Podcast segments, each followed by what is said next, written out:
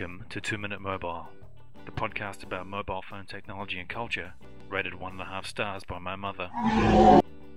This week, we continue our mobile phone through the ages series with part 3, the 2000s. The 2000s have been a decade of fads Web 2.0, iPhone, iPhone, social networking, and Britney's hoo ha. One of the new fads is mobile web. Not necessarily the interwebs on your mobile, but freely available information, whether it be on a micro or macro level. When you look at mobile phone development through the ages, the 80s were about invention, the 90s about mainstream adoption, and the 2000s about the smartphone. iPhone. Replacing handset features like alarm clock, calculator, and stopwatch with web browser, language translator, and taser.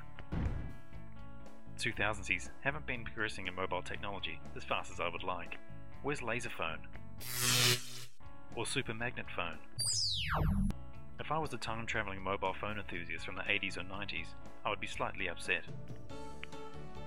We seem to be adding new features to yesterday's phones, but haven't come up with that new innovation the industry needs. So, that concludes our mobile phone through the ages series. It's exciting to see just how far we've come, and with the recent announcement that there are now more mobiles in Australia than people, just how important these devices are to us. Next time on 2 Minute Mobile. It's our final episode. We take a look back at the amazing journey that was 2 Minute.